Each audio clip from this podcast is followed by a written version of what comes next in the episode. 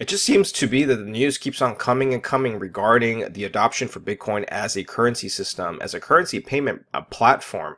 While most people are focused on the ICOs and how to make mad gains on flipping these coins and looking at the potential for, you know, um, probable use for cases. There's already a lot of use case for cryptocurrency specifically. Now, there's two things going on right now. The first one is going to be the ETFs that people have been hoping for, and we're all basically waiting for that announcement by the SEC. And then on the other front, we're start seeing a lot of development on the actual payment systems using cryptocurrencies. So two parts that I think are going to serve as a huge catalyst for the entire crypto space moving forward, but people are tend to just forget about it because they're just so focused on their bags. So the first thing is going to be MasterCard registers patent to process Bitcoin transactions using credit cards.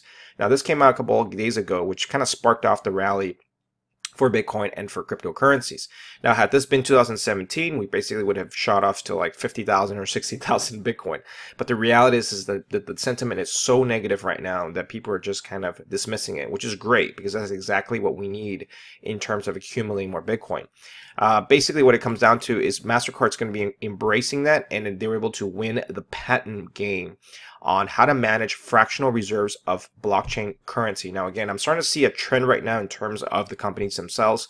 Most companies are attempting to use patents as a way to lock down the actual source code and the actual technology for cryptocurrencies. Now, this actually happened a lot when we had the Linux Microsoft debacle back a couple of years ago when people were talking about open source Linux versus Microsoft. And we already know the winner who came out of that one. Most companies are not going to be using open source uh, software. They're going to be patenting their own. They're going to be using the open source code and begin to file patents on it so that other companies won't steal their ideas. It's basically capitalism at its finest.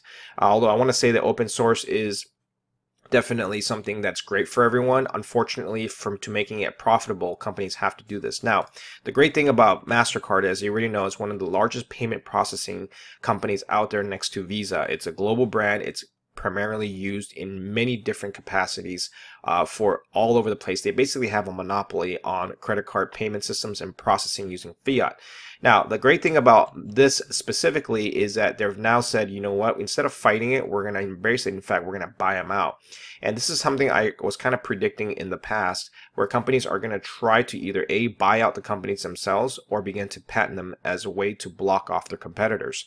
Um, according to MasterCard's senior vice president, um, it is going to be possible to pay things using only the currency the government declared as legal tender. In a document published within the U.S. Patent and Trademark Office, MasterCard explains that there's an increased interest in creating virtual currencies for anonymity and security. Um, the document is pretty much talking about how that the blockchain currencies can often provide such things as safety and security for the payer, payer's information, but may be limited for the payees, primarily due to the limitation of the blockchain. And so what ends up happening is they're going to have to figure out a way to deal with this idea of the limitations of speed and also of how to deal with fraud.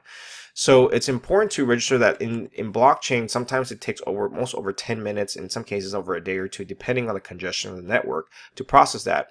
While the traditional payment systems, such as fiat and credit card, usually takes about nanoseconds to do that.